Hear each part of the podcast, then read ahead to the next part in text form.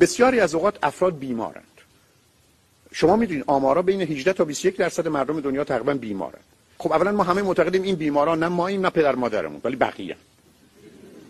ولی متاسفانه در خصوص همسر خیلی زود می‌رسیم که این بیماره.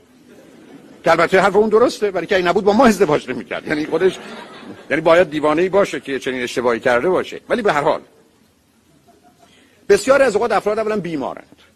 دوم اینکه برخی از افراد نه به خاطر زندگی زناشویی برخی از اوقات هم به خاطر اون بیمار میشند.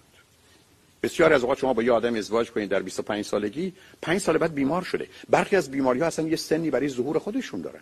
خیلی از اوقات شما می‌بینید یه آدمی ازدواج کرده با یک کسی پنج سال هفت سال ده سال دوران خوبی بوده ولی بعدا علائم بیماری شروع کرده به خودشون نشون دادن.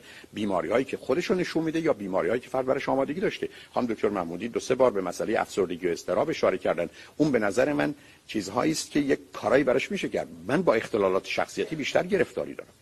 شما وقتی شخصیت histrionic ی شما وقتی شخصیت borderline ی شما وقتی شخصیت پارانویدید شما وقتی شخصیت schizoid هستید شما وقتی شخصیت schizotypal هستید که الان ده تاشون رو خط تلفن آمدن هیچ کس نمی‌تونه با شما زندگی کنه. حتی خودتون با خودتون. یعنی اگر کپی از شما درست کنن بذارن اونجا امکان نداره بتونه با شما زندگی کنه.